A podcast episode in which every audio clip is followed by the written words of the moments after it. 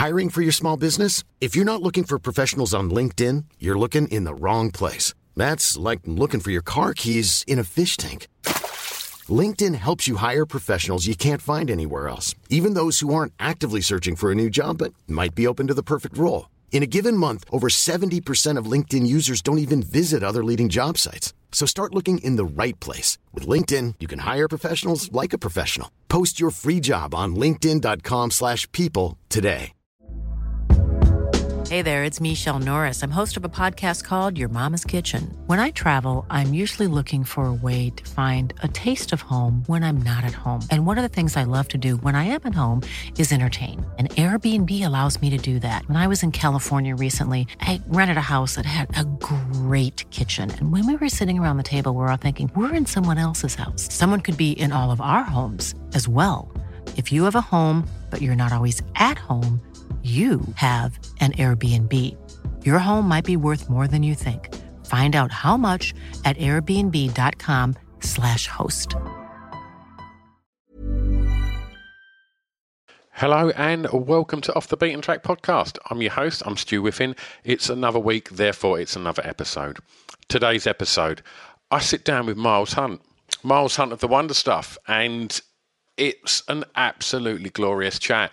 When I set out to start Off the Beaten Track, one of the people that was definitely on the top of the list to speak to was Miles. I've been a huge fan of his music for a long, long time, and it was a real joy to sit down and discuss records with him, and you're going to love it. Before we actually get on with that chat, just a few shout-outs quickly. A big thanks to Scroobius Pip and everybody at the Distraction Pieces Network. And a massive thanks to 76 for producing this podcast.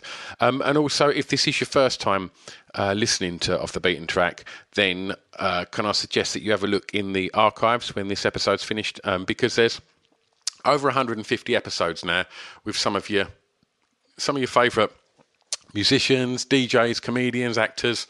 Go and have a rummage. You will find something that you like, I promise you. And if that's not enough, then I do also have a Patreon page. And over on there, I put up standalone episodes each week as well. And so you can go over there and access them. And by doing that, you also support the podcast. So you can find out about all of these things on www.offthebeatentrackpodcast.com. But let's get back to business. Today's episode, this gives me enormous pleasure to say, please enjoy Off the Beaten Track podcast with Miles Hunt. Listen up.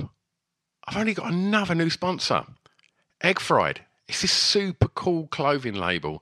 And if you're into sort of skating and street art and gigging and kind of like really cool art and throwing a little bit of Asian culture and the designer's kind of weird sense of humour in the mix, then you're pretty much there with the wonderful world that is eggfried.com. Now, they do these amazing punchy kind of graphic tees, hoodies and sweatshirts, beautiful art prints, as well as this. They have a denim range, all handmade in-house, all supporting the slow fashion movement.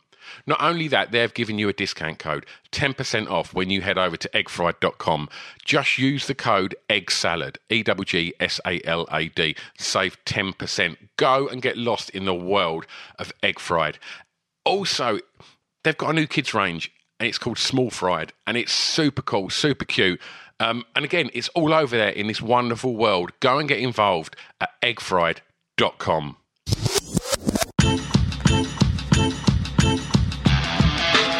It's Off the Beaten Track podcast on the Distraction Pieces Network with me, Stu Whiffin. Hello and welcome to Off the Beaten Track podcast. And sitting opposite me via the means of Zoom is Miles Hunt. Hello. Hello, mate. How are you? I'm good, thank you. Appreciate your time today, mate. That's all right. Thanks for asking. Oh, it's great. I'm really looking forward to this. I should point out I don't know what your song choices are yet, so I'm excited to know what they are. Okay. But before we start, I just want to ask how you, Miles, have found the lockdown situation as Miles Hunt, the human being, and as Miles Hunt, the creative force. Is that what I am? As a human being, I live on my own with my little dog, and I live very rurally. I'm not really a people person. I never was. And as I get older, I'm 54 next week, I am even less inclined to spend my time with the other humans. So being on my own and being in the middle of nowhere and going for days on end without speaking or interacting with other humans is quite normal for me. So I've been all right. Yeah. In fact, I think it's Jon Ronson, right at the beginning, the journalist Jon Ronson wrote a piece about people that suffer generally with anxiety were heading into the beginning of lockdown and seemingly handling it better than people that don't live with anxiety. Yeah. And it really rang true with me. I think he said something like, those of us with anxiety, it's as if we've been preparing for something this totally. All this time, and now we feel some sort of validation. So I didn't worry about it all. My parents are still with me, thank goodness, and they're 80 years old, both of them, in September. And so it was very easy for me to adapt the rules and regulations of lockdown, because I like my parents being alive. They both have underlying health issues. And so, I guess I'm 53, 54, I could probably take on the virus if I cop for it myself and probably survive it, but I don't want to be responsible for the person that kills his parents was my sort of mantra. So as a human being, very easy. I was also what did you call me? A creative force. Yeah. As a creative force, I'm now going to, when I meet people for the first time, I'm going to hello, my name is Miles Hunt and I am a creative force. Stick it on a CV, mate. I was very, very fortunate for one of the very few times in my life I got my timing right, in so much as The Wonder Stuff released our last album around October last year and toured it throughout November and December last year. I had one gig I was supposed to do, an acoustic gig on my own in Amsterdam in March. So I lost that. That was part of the Shine Mini Cruise Festival. Mm-hmm. Because I'd actually earned some money at the end of last year, I wasn't wounded by losing my one booked gig. I felt the pain for the organisers and a lot of the other bands that had made their plans around it. I had very close friends, Ian Prowse of Pele and Amsterdam, and now solo artist. He was on tour with Elvis Costello, and that tour got cut short. Another dear friend of mine, Luke Johnson, who I've known since he was a child, he's got a band called Low Lives, rocking band called Low Lives. They were out on tour in Europe when the lockdown came in, so they lost half a tour. So I feel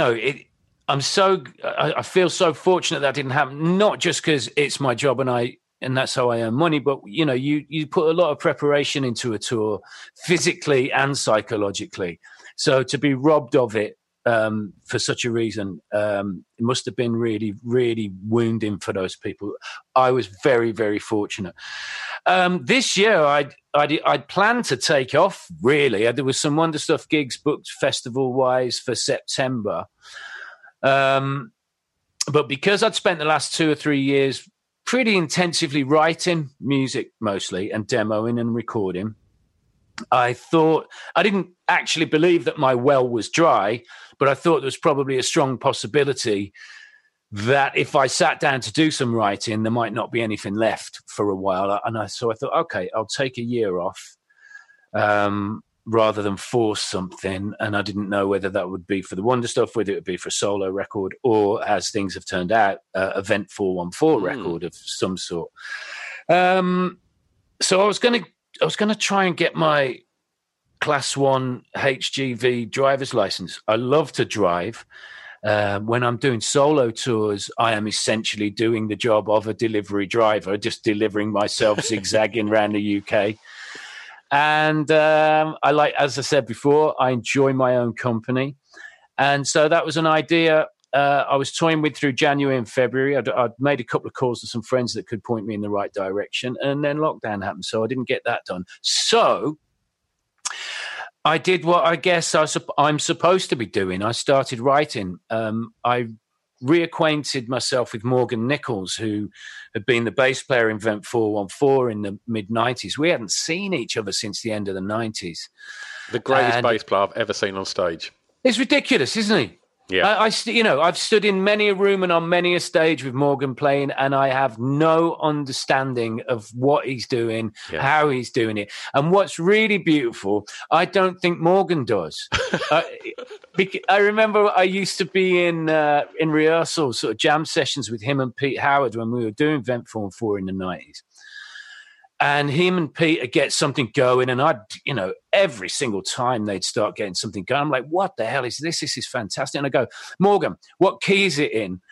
And he would just sort of smirk at me and go, I don't know. So I always liked it that, he's just so supremely talented, but with no ego about it.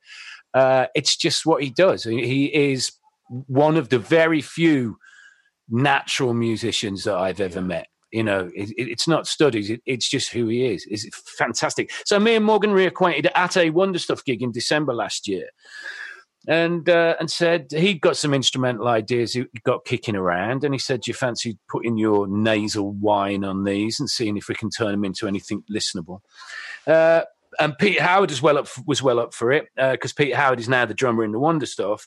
So when we got to lockdown, I thought, I'm going to start writing a couple of songs in the style of Vent 414, whatever that is. And Morgan's got a home studio. I got a home studio. So I just started sending things to Morgan. And the very first thing we tried, I'm like, I actually got tearful when he sent me back the bass part for this song I'd written. It was just so great to hear that sound of his and hear how he plays. And so there was a great sense of nostalgia for him, but just like, what a beautiful place to end up, in what none of us knew what 2020 was going to be at that point. And we've kept that going. So we throw ideas at each other every couple of weeks. Pete Howard, our drummer, Vent 414's drummer, is unable to record at home, and he doesn't enjoy programming drums.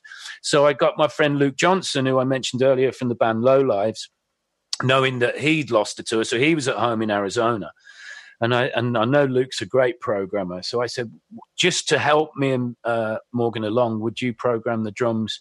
So Luke's been involved in that. I think we've got 6 or 7 Vent 414 ideas. And then again, when I asked Luke Johnson to do the programming for Vent 414, these are only demos, by the way. It'll be real drums when we finally get into a studio with Pete playing. Then Luke said he'd got a bunch of instrumentals he's been working on for a number of years, and just said, do you fancy throwing your nasal whine on these as well? So I think I'm probably up to 7 or 8 tracks with Luke as well. I don't know. I mean, Luke comes from a sort of hard rock background, more hard rock than I do anyway. There's a couple of them that I might pluck up the courage to ask him if Vent 414 could have a shot at them. Or we might try and record them properly, and Luke and I have a sort of partnership in that way for some sort of record, or however you get music out to people in the modern world. So at the moment, you can hear all this stuff. I've got a Bandcamp page because I have an appalling attention span. It's really, really short. So where I don't mind admitting that when I finish a piece of music, I want instant gratification, and that usually is going to a studio, record it, and plan to release a record, or sit or stand in front of an audience and play this new song. Yeah. And of course, I can do neither at the moment. So I thought I'd start making these demos available on a Bandcamp page. So if you look up Miles Hunt's Lockdown Demo Society, you can find all that stuff there. Wonderful, Miles. Am I right in saying, did Morgan have anything to do with Muse at any point?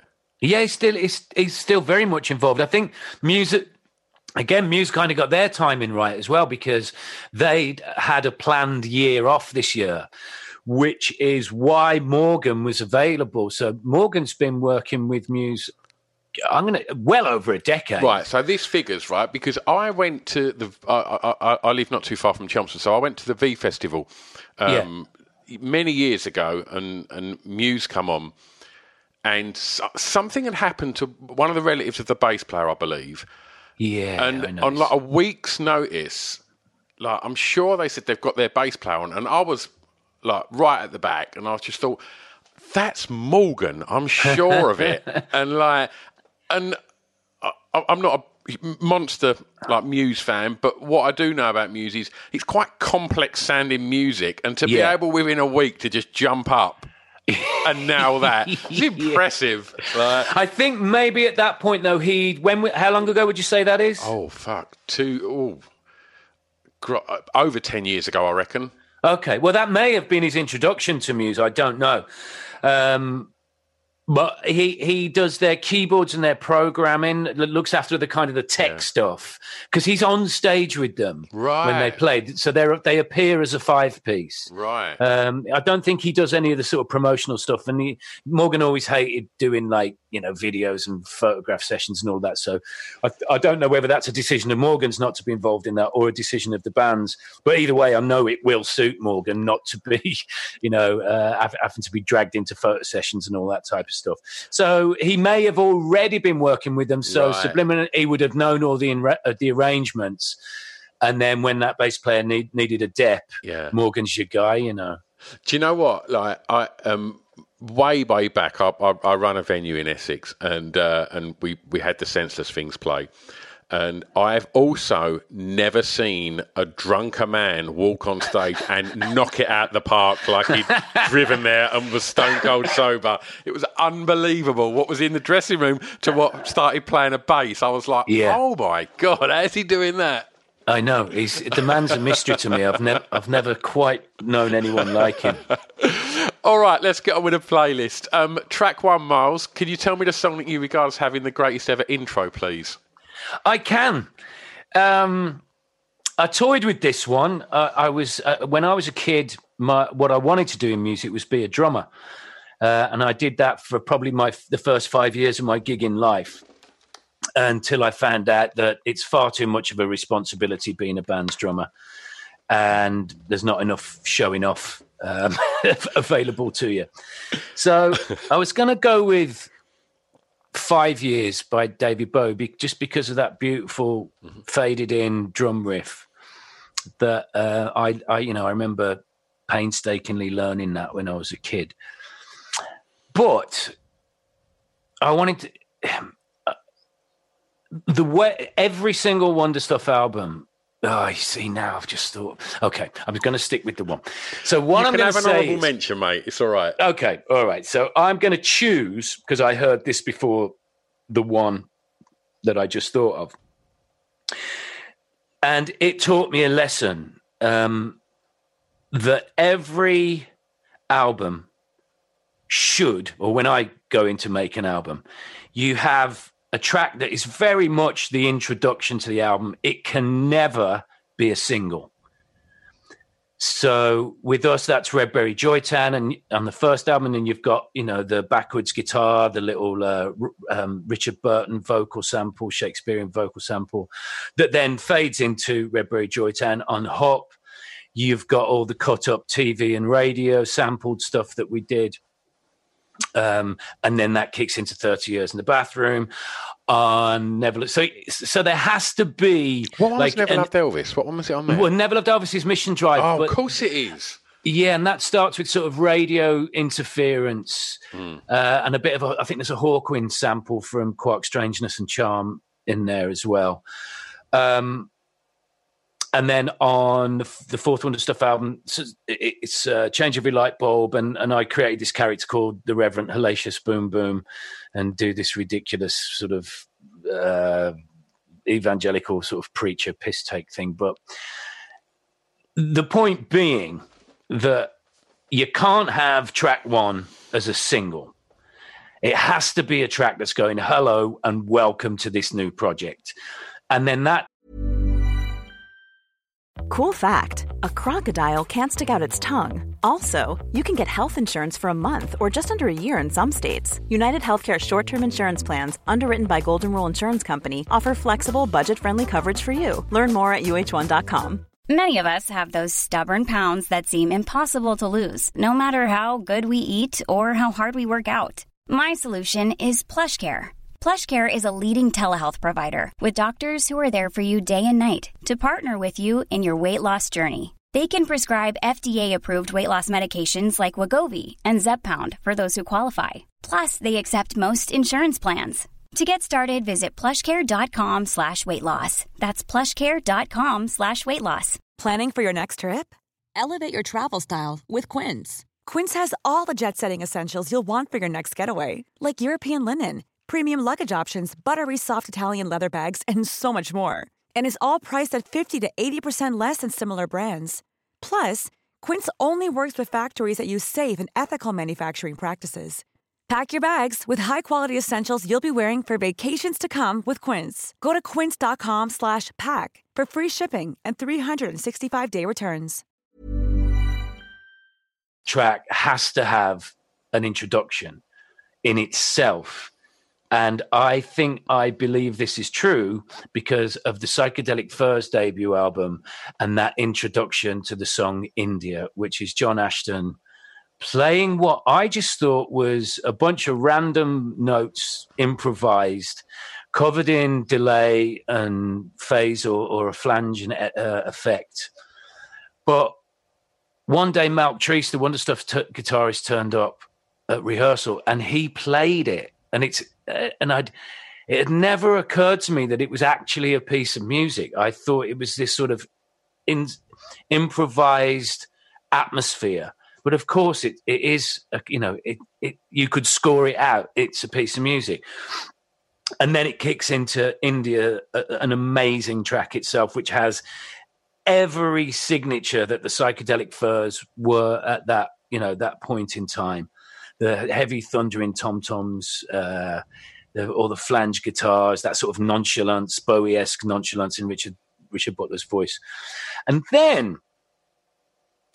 do you know the movie Basquiat about the New York street artist? I know, and the soundtrack to that album is one of my favourite soundtracks ever. Right, okay. Well, there's a scene in one of the New York parks, and the music that they use is that introduction to India.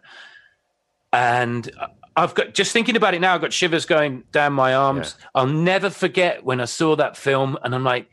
you know, you've got Basquiat walking through a park, and then there's this man. I'm like, what is it? Oh my God, they're using the intro to India, and it's so what. And then I remember talking to Clint Mansell about it. We were on the phone a lot when we'd both seen. He was living in America, and we'd both seen Basquiat, and it was like which one of them could say it sooner in the. Yeah. Did you see Basquiat? What about India up here? Yeah. And it's so beautifully used, and.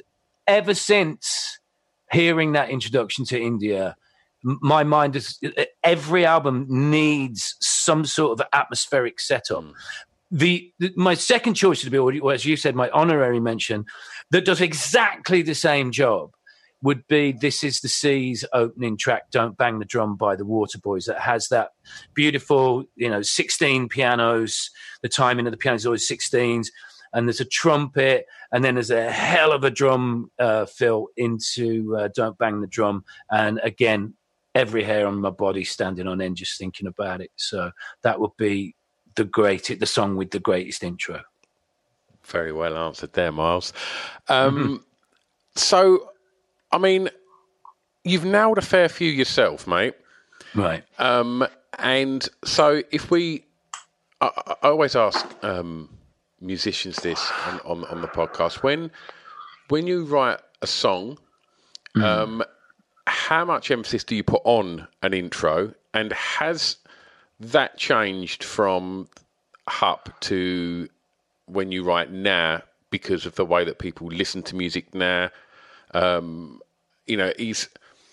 Is radio was radio a consideration back then? It's quite a loaded question here, Miles. But I'm just wondering how you approach an intro and how it's changed over the years in the way people listen to music. Well, with me, it hasn't changed at all. And I have no roadmap to writing a song at all. I employ what I would call a variety of tricks or little signatures of the way I write. When I'm writing, I never know what I'm writing. It's always looking, into a darkened room and seeing what you can find. I often wished it wasn't so. I wished I did know how to approach songwriting. I don't. It's still a mystery to me, and perhaps that's why I still enjoy it so much. That I probably have as many fails as I do successes. I have equally as many songs that I just give up on. I've never paid any attention to, getting the vocal in the first 20 seconds, which something like Radio 1 would have liked when we first came along, or not having a minute of instrumental music before a vocal comes in.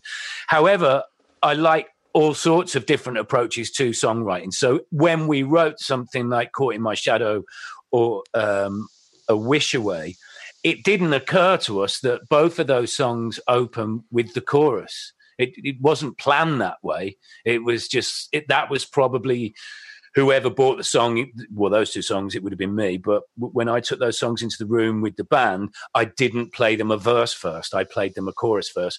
Or it might well have been all I'd got was the chorus. And then I'd say, well, let's just kick that around and then look out to the rest of the guys in the band and say, anyone got anything to follow it? So there are absolutely no rules. No, I wouldn't pay the blindest bit of attention to what is the current way that people consume music. Not interested. And I'm only really ever writing for myself. Yeah. First and foremost, I'm trying to please myself, and then if I have a success with an idea, then I want to share it. I'm never writing for anyone else. Hello, I've interrupted the podcast again, haven't I? Sorry, it won't take a sec. All I want to say is the songs that we're talking about in this podcast, if we can't play them, it's just because of the regulations regarding playing licensed music and such. So if you want to hear the songs, just go over to Spotify and search Off the Beat and Track Podcast, and you can listen to all the songs because I've put playlists up for each of these. If you can't find it on there, I'll send links on all the social media accompanying each episode. So you've just got to press that one button and you can go through and you can enjoy all the songs that our guest picks. Anyway, I'll shut up, get back to the podcast. See you on the other side. Track 2, Miles. First song you remember hearing that had an emotional impact on you? Easy, okay. And the emotion that I experienced was terror. And it was God Save the Queen by the Sex Pistols. Okay. My dad used to buy The Enemy, and my elder brother, Russ, used to read it. I was 11 when God Save the Queen came out. My brother was 14, 15. And... with his pocket money, my brother bought God Save the Queen 7-inch single, and I'd heard it in his bedroom. I think he'd even, invited me into his bedroom, said, come and listen. Said, no, he hadn't. I hadn't heard. I'd heard it through the wall. And so he went out one afternoon, and I snuck into his bedroom and I found it, and I took it onto my record player in my bedroom, and I put it on. And the excitement of the music was fabulous. And then Lydon's voice came in, and I would liken it to, I thought the gates of hell had been opened and a terrifying demon had entered my room. I'd never heard a voice like it. I was fucking terrified of it. And so much so that it pinned me up the wall. And I desperately wanted to get back to the deck and turn it off. Such was, I'm 11 and I am seriously frightened. And I had to just stay against the wall until it finished and the arm lifted. And I stood there and I thought to myself, that experience was fucking amazing. Let's do it again. It must be the kind of terror that people experience when they go on roller coasters and then they get addicted to it. Yeah. I had a similar kind of thing with my relationship with riding motorbikes. years ago. But it was terror. I was 11 and I was terrified of John Lydon's voice. I honestly thought it was something that had been released from hell, and it was fucking fantastic. And the cover as well was so stark as well, wasn't it? And it was so, like, as a young boy, that must have just been such a smack round the chops to hear that kind of ferocity and anger and but we've such fucking great pop tunes as well, just like really infectious, I mean, melodically it's brilliant. The lyrics are brilliant. When you consider the age that he was when he wrote those lyrics, they're so on point. And it, you know, it's not an abusive a tirade. It's an intellectual introduction to a debate. And he was, 18, 19 when he wrote that? Crazy. Which is just, and not college educated or anything. Just phenomenal. The artwork was this... Are they really shredding into the royal family? Yeah. Which I'd had no experience of any kind of media doing that before.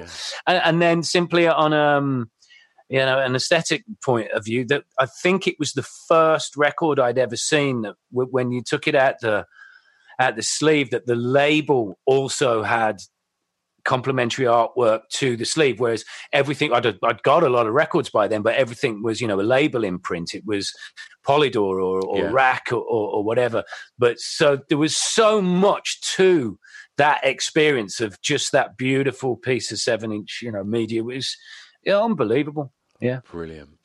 So you mentioned your older brother? So was you exposed to lots of music growing up? Like, was there records on in the house a lot? Mm-hmm. Well, Dad was a jazz drummer when he was a kid, so there would be a lot of jazz on. He's also a great fan of British classical composers, such as Elgar and the like. So there would be, and he's also a big Bob Dylan fan as well. So that would be kind of what was coming out of the lounge on a Sunday when he fired up his kick-ass stereo and we weren't allowed in there.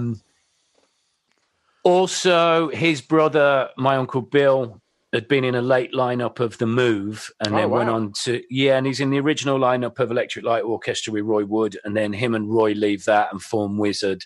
So my uncle was in Wizard. So, in 1972 when... I don't remember any mention of...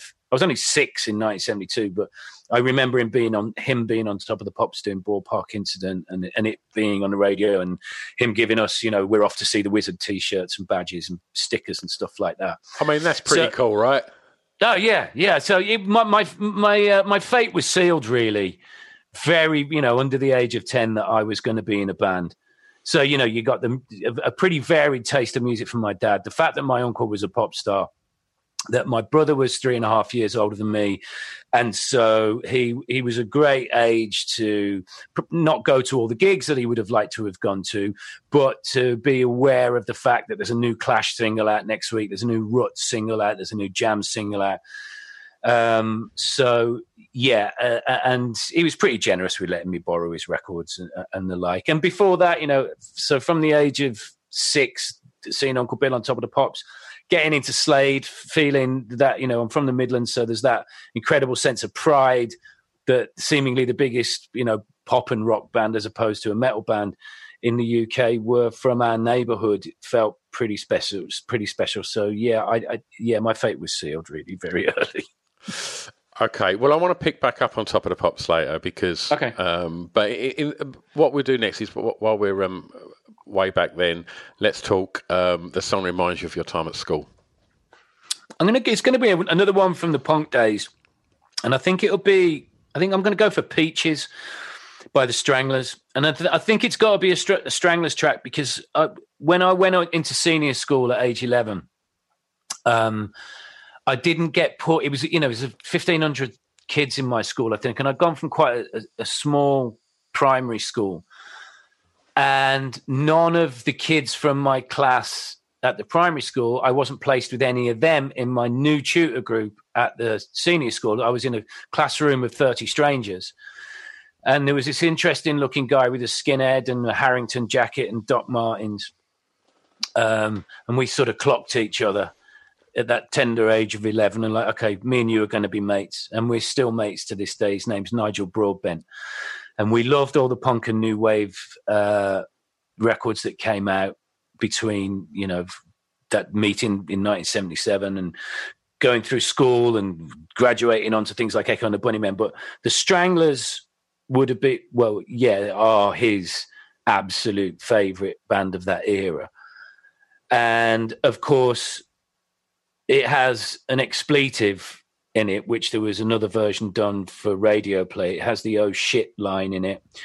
It has the clitoris word in it, which we, of course, sniggering little idiot 11-year-olds thought was highly amusing and naughty.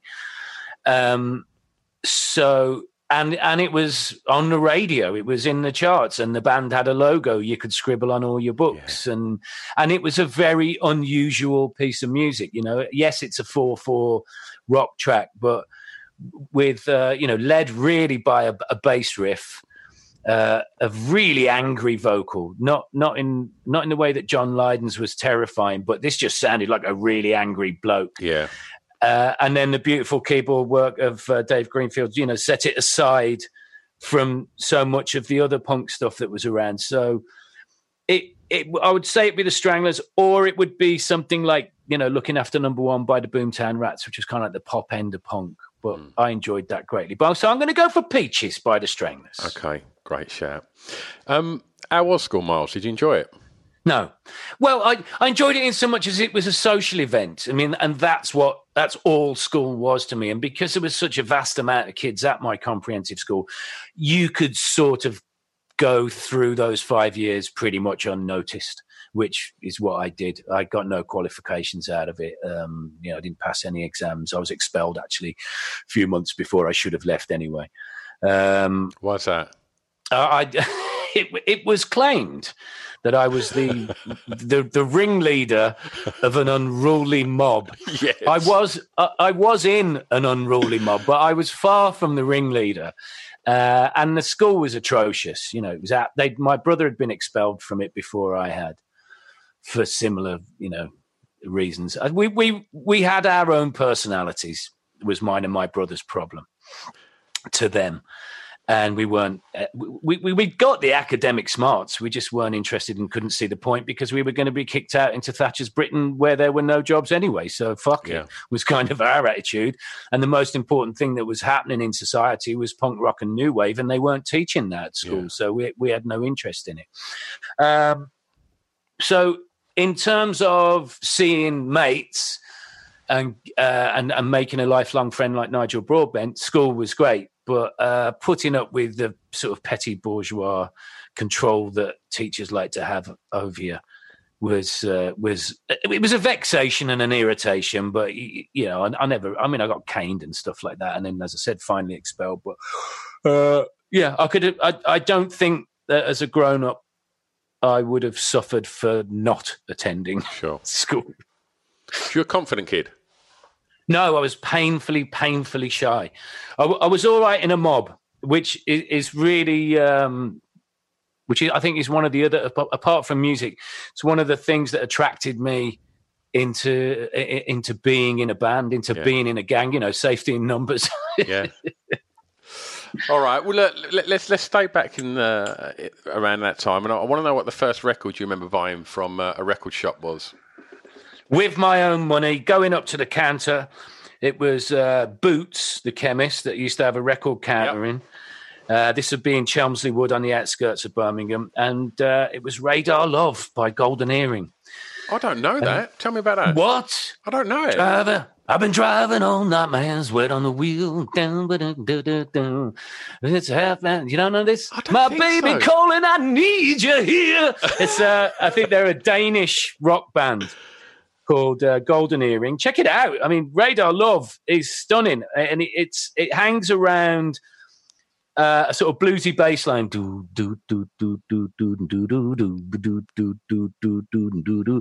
And then it builds. It has a little bit of a brass section in it, and it builds to this almighty crescendo. There's a drum solo of sorts, and this was a hit single. It had a drum solo in it, for Christ's sakes. And on Top of the Pops, I don't know whether they were at Top of the Pops or it was filmed for a Danish or European TV show, but for the crescendo, the last beat of the final bar, the drummer leapt over the kit and landed on his feet. It was incredible. Yes. So it's a wonderful, wonderful track. The extended version that's, well, I suppose the correct version that's on the album is remarkable. But, I mean, it's a butchered edit for the British singles market. But even that is just utterly brilliant. And I think that at the time as well was when I started to notice production. That I realised, I thought it was the label's fault. I remember thinking at one point, everything on CBS sounded tinny and crummy, and everything on EMI sounded rich and expansive. And there might be an element of truth that I haven't gone back and checked, but it might have been to do with which mastering engineers those record companies were using. I mean, things like Give 'Em Enough, wrote by The Clash, is such a thin-sounding record originally, whereas Tom Robinson Band's Power in the Darkness, which is the same year, it's got loads of low end. It could be to do with the production. I think there's something answerable in the mastering as well. But I mentioned that because Radar Love had the same sort of, as a four-piece rock band, they had the same sort of setup as Slade, but they just sounded a little bit more expensive. And I think that was me noticing production at a young age. So at a young age, was you sort of deconstructing records then in your head? Yeah. It's a curse really, because it's how I still listen to music. People will often, either be at my house or we'll be out somewhere where we're able to play music. Like, Milo, listen to this. Tell me what you think of this. And I'm listening to like the compression on the bass drum for the first 45 seconds and have completely missed what might have been an amazing vocal intro or a great chordal shift into a bridge or a chorus, because I'm thinking, hate the compression on the kick drum. It's a curse. Yeah, it's fucking horrible. All right. Well, you mentioned Top of the Pops again, whilst talking about them, so I'm going to ask you, for someone that grew up seeing, an uncle on there, and like I guess most, young people, it was an institution every week. It was where you got to see your pop stars. You got to, hear records that you a lot of the time you couldn't afford. How was it for you? I always ask people that have been on here, that have been on Top of the Pops, how that experience was getting on Top of the Pops, and did it deliver what you thought it was going to deliver? Well, none of us wanted to do it. I think me because The Clash had never done it. Yeah. And if you were going to do it, it was great pre-punk, for all the reasons you just said. To be able to see David Bowie on a Thursday night in your own home was incredible. And Mark Bolan, but by the time punk came along, it was year zero. It had ripped up the previous rule book, and those were the new set of rules that I stuck with. And so The Clash had never done it. The Pistols, I think they showed a video that the Pistols had made, had made for themselves. I think Pretty Vacant was on there. There may have been other Pistols appearances. I doubt it, though, actually. But Pretty Vacant was on there, and of course I enjoyed seeing that. But they weren't in the studio, and apparently The Clash were asked to be on there a bunch of times or invited, and they always turned it down, thinking, I guess they thought it was below them. I don't know. I could research this and see what their thoughts were on it at the time. But anyway, they never did it. And then, of course, the Jam did it at every opportunity, and I adored the Jam. But for some reason, this idea of the Clash stuck with me. And Public Image Limited did it. They Def Disco, amazing. And that was a stunning performance. You got Joel Wobble sitting on a bar stool with a pair of earphones around his neck and a black tat tooth. That's right. Yeah. See, this is how it. It does affect you when you're young and. I just thought, and I think the bass thing, the original bass player in The Wonder Stuff, Rob Jones, I think he was I think Martin and Malc would have looked forward to it. And if I hadn't have been so militant about it, they might have even enjoyed themselves. But I made sure nobody fucking enjoyed themselves because I absolutely didn't want to do it. And we were made to do it, basically, because but by which time we'd already toured America, and to tour America, we needed a shitload of cash from our record company, Polydor. You know, they called it tour support. So, and I'm talking like 40 grand, in, you know, to take the four-piece band and probably four, maybe five crew, hire a tour bus and drive around America for 6 or 7 weeks. When the gigs, at, you know, in those early days, they're not paying for the tours, not even close to breaking even. So the label picked up the shortfall. Now, when I'm sitting there having done that and had the time in my life and can't wait to go back, then Top of the Pops comes along, because we didn't get invited on there until Hop, our second album. And the first song we did on there was Don't Let Me Down Gently. It was spelled out to me that, well, if you want to keep going on these American jaunts that you enjoy so much, you've got to give us something back. You know, we've got to get that money back. And in the UK, love it or hate it, the best way of getting into as many homes as you possibly can is Top of the Pops. So, you know, strap your little suit on, get on the fucking stage and do your miming. And but I made sure that I hated it. You know, it could have been... It, you know, we did it six, maybe seven times. It could have been. It could have been. But I'd already gone making sure that there was no fucking way on earth was I or anyone with me going to enjoy this. So, yeah, we had to do it every time we were invited on. The final time was for Hot Love Now. Yeah. And that one I said, absolutely not. Just fucking, but I knew I was leaving the band at the end of that album period anyway. So I went missing. I just fucked off. And no, I didn't tell anyone. I told my wife at the time where I was, so she wasn't worried. But I didn't tell the rest of the band, and I didn't tell the manager. And the band were fine with it. The band knew I was going to go. They knew I was going to disappear, but they didn't know where. But my manager didn't. And it was a cruel thing to do to him, because he had to take all the flack from Polydor. But I just said, I ain't fucking doing it. I told you I ain't doing it. And eventually I didn't. I asked you if you was a confident kid at school. And I've seen The Wonder Stuff many, many times. And I've seen Vent. And you look like a confident kid on stage. Right. Did, as a crowd member, that's how it comes across. Did you... growing confidence, or, you know, is it something that you have to sort of try and switch on when you go on stage? How do you, you know, how's that confidence with gigs and stuff?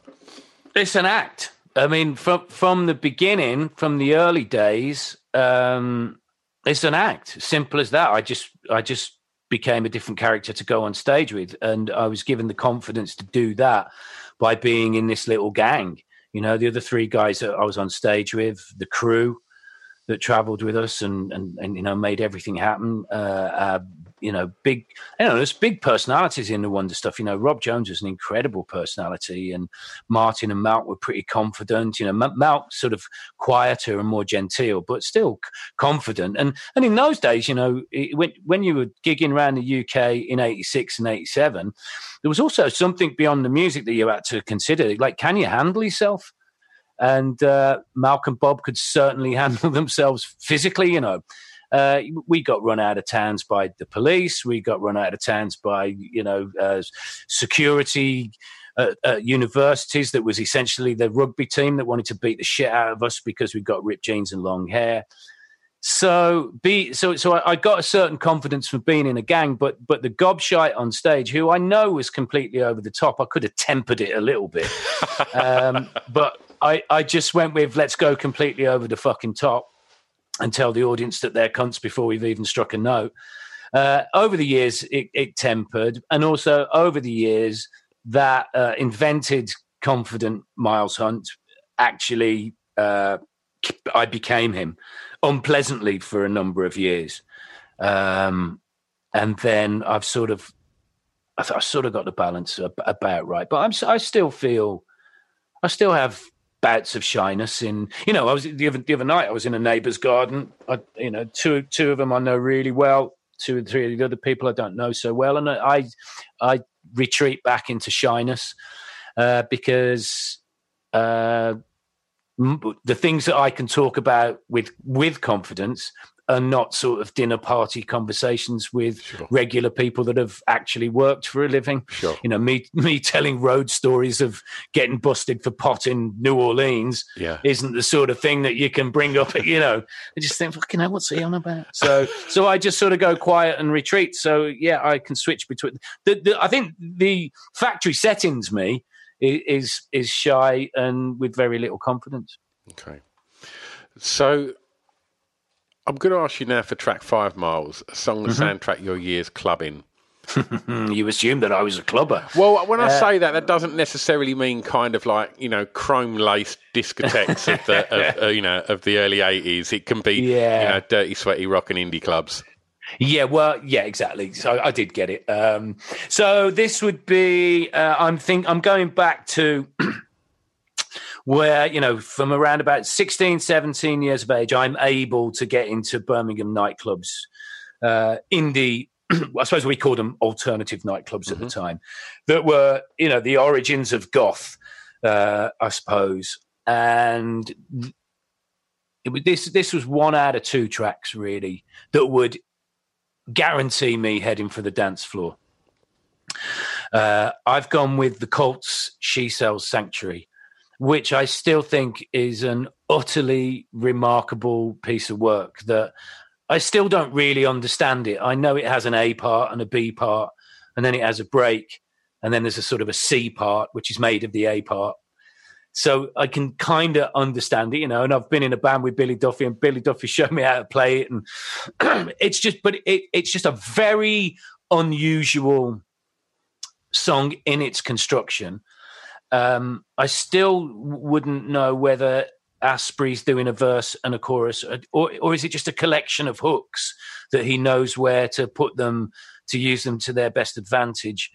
And then you got Mark Brzezinski, who playing the drums on that, who had been or was in and continued to be in, and I think perhaps even still is in Big Country, and he's a wonderfully, you know, he knows what he's doing. And they must have had a conversation that, like, we're making this track for the dance floor. Whereas, you know, a couple of albums after that, they're making tracks to go into that vein of sort of early AC/DC and stuff. Yeah. That this is for a harder crowd. I think they knew they were going for a dance floor track when they worked on Sanctuary. And I just think it's incredibly unusual. It's a beautiful track to be halfway drunk to and spin around and lose all your inhibitions and keep trying to make everyone else on the dance floor believe that you know what the lyrics are, when in fact, having been listening to it for 30 years, I still don't know what they are. Just like, in a world. What a fucking intro as well. Oh, God. I mean, exactly. And there was that, you know, you could be standing at the bar or sitting on a group, you know, at a table with a group of friends, and the DJ would just drop that. Have you got enough time to get there before the snare? Yeah, exactly. Everyone's pints would hit the fucking table and you'd all be off to the floor. And you're right. As soon as that snare, blap! And there's an awful lot of hair swinging around. It's just gorgeous. Do you know what, it's Miles? Gorgeous. I've been playing it in my club for probably 30 years and it sounds as fresh now as it ever did. It hasn't aged in the slightest. It sounds as vital, as fucking huge. It's a perfect record. Yeah, and it is. I think it's like I was saying, you know, like Mark Brzezinski, the drummer, is a beautifully technical drummer, but he just fucking plays it straight, like it's a dance track. Yeah, he plays it incredibly straight. Apart from that gorgeous fill after the middle eight drop down, but which I still probably when I'm programming drums on new songs, I still use that fill in everything that I do. So he plays it straight, and it's, you know, it's that clicky, it's got the click on the front of the kick drum, and it's got the ooh on the end of the drum as well. And it's just I'm not surprised you're still playing it in clubs. And I think if I could ever be tempted into a danceteria or a discotheque and I heard it, I think I would have exactly the same reaction when I hear those opening chords. I would have to run to the dance floor. Wonderful. Track 6, Miles. Favourite song from an artist from your home county? Okay, well, I did... The Wonder Stuff did an album probably 7 or 8 years ago now of cover versions of artists from the Midlands, and we called it From the Midlands with Love. So we cover Duran Duran and The Beat, UB40. We miss out like Zeppelin and Sabbath because those bands didn't really touch me when I was younger. We cover Slade, and we had the absolute audacity to take on Dex's Midnight Runners. And I should really say in the answer to, you know, the favorite song from an artist from my home county should be Blackberry Way by The Move, because it's extraordinary in every sense. And I perhaps really should pick a Slade track, but I wanted to go with just something a little less obvious. And so I've gone for There, My Dear by Dex's Midnight Runners. Now, I will make the claim that Searching for the Young Soul Rebels, the debut album by Dex's Midnight Runners, is the greatest debut album by anybody. It is fucking perfect. Again, right? So it opens with Dance Dance, or is on the album, is it called Burn It Down? It's the same song, but there's two different titles they use. And it starts with the radio being tuned in, which I think was probably an influence to us for the beginning of Hop. Yeah. And, you know, you hear a little bit of, it's either God Save the Queen or Anarchy in the UK, and another couple of tracks of the era. And then Kevin Rowland comes in with, for God's sake, burn it down. Ba, ba, ba, ba, ba. And from that moment on, however, the next many minutes, 38, 42 minutes, it's just, it's untouchable. Production-wise, it is beautiful, it is clear, it is powerful.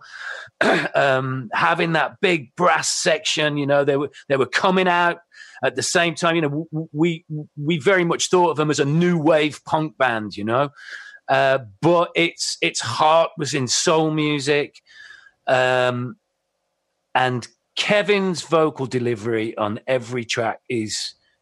It's just beautiful, and it's unsurpassable. And so we took on doing a version of There, My Dear, and it's a pretty straight, you know, using their arrangement.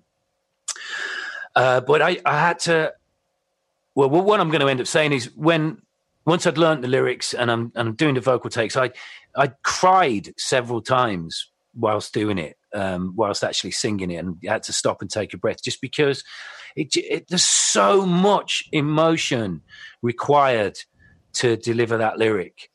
And so for that reason, I'm going to choose it, because I suppose I could have used that as the, you know, when you said the first song you remember hearing that produced an emotion, but I don't think I fully understood the genius of There, My Dear until we deconstructed it and tried to do our own version of it. It's just so intense. It's remarkable. It's a truly remarkable album. Yeah.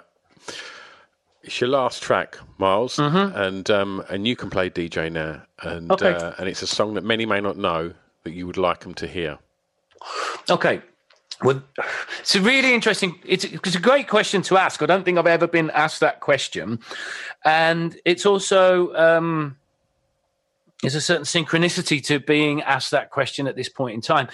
For years, I have loved the song These Days, written by Jackson Browne. Now, I didn't know it when it came out in the 70s. And I think the very first version I heard of it wasn't by Jackson Browne. I think the very first version I heard of it was around about 1997, 1998. And the song was being covered by, it's a studio project that is managed by a great producer and drummer called Anton Fear.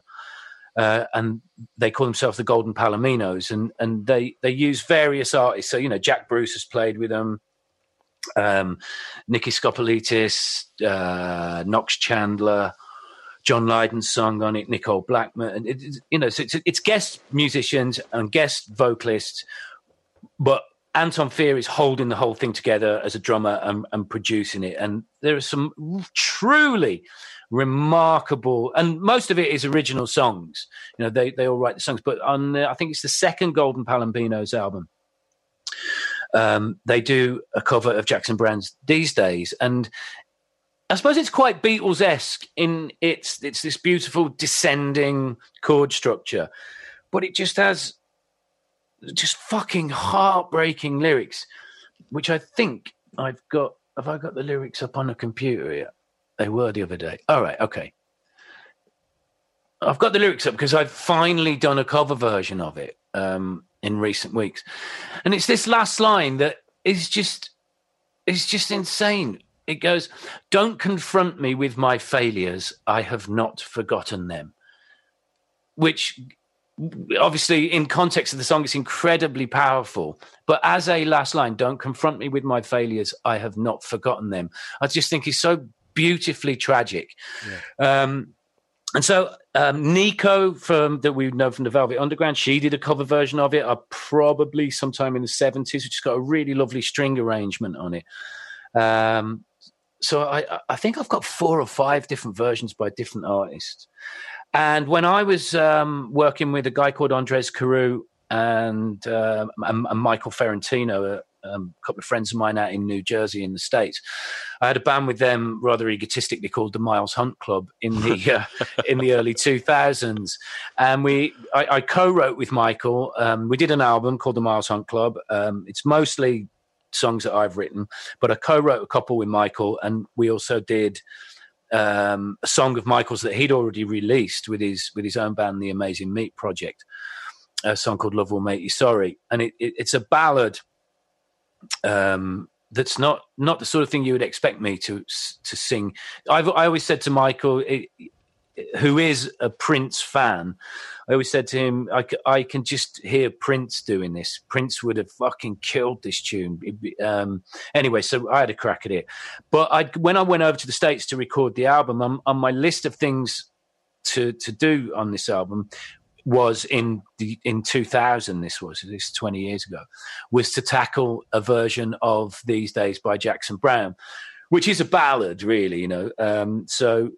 But because we'd done Michael's Love Can Make You Sorry, I didn't want to go and put another ballad on the song. So we didn't even get around to trying These Days. But during the lockdown, the producer of that album and drummer and bass player, as it was as well, Andres Carew, he said to me early on in lockdown, you know, "You got your studio set." He's in Queens in New York, and he's like, "I'm bored out of my head. Do you want to just do some tracks? Let's just do some fun cover versions together." So we did, he suggested Doctor My Eyes, which I only knew by the Jackson 5, but it's a Jackson Browne song as well. And I said, okay, if we're going to do Jackson Browne song, can we finally get round to doing These Days? And this week, he's just sent me a final mix of it, and it's sweet. And we got Michael Ferrantino playing guitar on it. So it's like the missing track from the album that we recorded 20 years ago. We've actually finally got round and done this year. If you don't know it, look it up. It's beautiful. Go with the Jackson Browne version. Then I would go with the Nico version. And then see if you can find that Golden Palomino's version. And then at some point later this year, I'm sure we'll release our version. But lyrically, it's beautiful. You know, I've written 3 books now. The book's called The Wonder Stuff Diaries, which are, you know, my autobiographies, as it were. And I was going to, you know, when people like do dedications at the beginning of books, I just wanted to put all of the lyrics to These Days to the final one, because the 3 books that I've done, the third one's kind of like the saddest and most depressing of the 3 books. And I just thought that final line, you know, "Don't confront me with my failings. I have not forgotten them," would have summed up that whole book. Those 2 lines, I could have saved all my time, not written a book, and just go, this is how I feel about this period of my life. So yeah, These Days by Jackson Browne. Wonderful. Before we wrap things up, Miles, as we start to see ourselves coming out of the lockdown scenario we find ourselves in, what's kind of coming up? What's the sort of the first things you're going to do? You're going to try and get back out and play as soon as you can? No, my parents are 80 in September, and they have underlying health conditions I have to consider. They live about 7 miles away from where I live. I like to see them every week. So, no, it is not my intention to get out and gig as soon as we can. And I think I don't think anybody's going to be able to do that, to be quite honest. Right. It's not looking good. I was talking to a great friend of mine in San Francisco last night, who's a touring sound engineer, has been for 40 years. And I'm like, "Frank, can you see any chinks of light?" And he's like, "Milo, my friend, no, I ain't seen anything." You know, and we've seen some great venues of the grassroots venues in this country getting their ass kicked this week. we are going to, you know, potentially, I mean, it's terrible, absolutely appalling for the people that own and work at those venues, appalling for all the young bands that are now out there learning their chops. You know, the greats, yeah, whether it's Johnny Lydon or David Bowie, they all learnt their chops playing clubs and small venues. That's why they were so fucking brilliant by the time we got to see them. And so young people that are, you know, that have that plan for their life, these venues are being stripped away. We're potentially being robbed for years to come of the great talent that we deserve and that the UK is historically fucking brilliant at producing. It's really worrying times. Miles, thanks so much for your time. Thank you, Stuart. I really enjoyed myself. There you go. What an episode. What a top fella. Miles Hunt. Huge thanks to Miles for giving up his time to do that. Massive thanks to you for listening. Really appreciate the fact that you listen, support, and I've seen you all retweeting and sharing and recommending. So it's so kind of you to do that. I really, really appreciate it. And yeah, like I say, if you're new to this podcast, this was the first one you've listened to, go and have a route around in the back catalogue, because you're going to find loads of stuff that you're going to enjoy if you enjoyed this. I'm back next week. In the meantime, stay safe, be nice, and see you soon. Bye-bye. I've got an announcement. Save Our Souls Clothing. www.sosclothing.co.uk.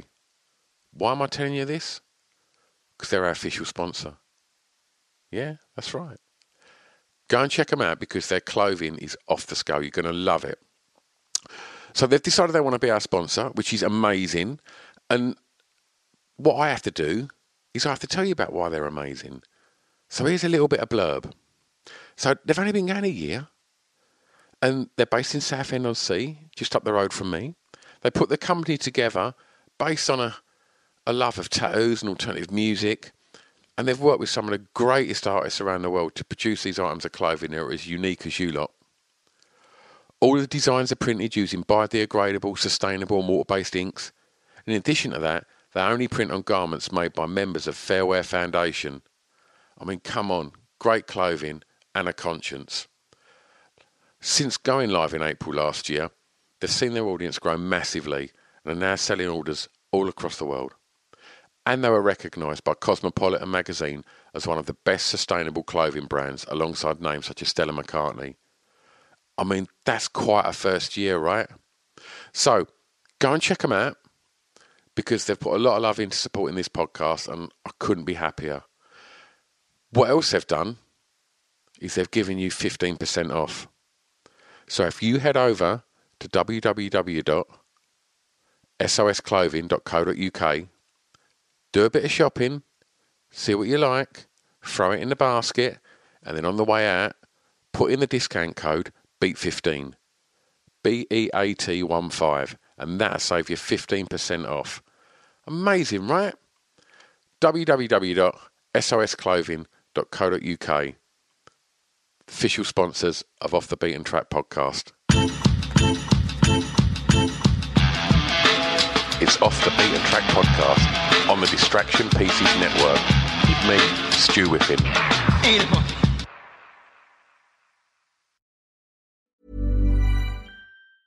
Hi, I'm Daniel, founder of Pretty Litter. Did you know cats tend to hide symptoms of sickness and pain? I learned this the hard way after losing my cat, Gingy. So I created Pretty Litter, a health monitoring litter that helps detect early signs of illness by changing colors, saving you money and potentially your cat's life. Pretty Litter is veterinarian developed, and it's the easiest way to keep tabs on your fur baby's health right at home. Go to prettylitter.com and use code ACAST for 20% off your first order and a free cat toy. Terms and conditions apply. See site for details. Even when we're on a budget, we still deserve nice things. Quince is a place to scoop up stunning high-end goods for 50 to 80% less than similar brands. They have buttery soft cashmere sweaters starting at $50, luxurious Italian leather bags, and so much more. Plus, Quince only works with factories that use safe, ethical, and responsible manufacturing. Get the high-end goods you'll love without the high price tag with Quince. Go to quince.com/style for free shipping and 365-day returns. Planning for your next trip? Elevate your travel style with Quince. Quince has all the jet-setting essentials you'll want for your next getaway, like European linen, premium luggage options, buttery soft Italian leather bags, and so much more. And is all priced at 50 to 80% less than similar brands. Plus, Quince only works with factories that use safe and ethical manufacturing practices. Pack your bags with high-quality essentials you'll be wearing for vacations to come with Quince. Go to quince.com/pack for free shipping and 365-day returns.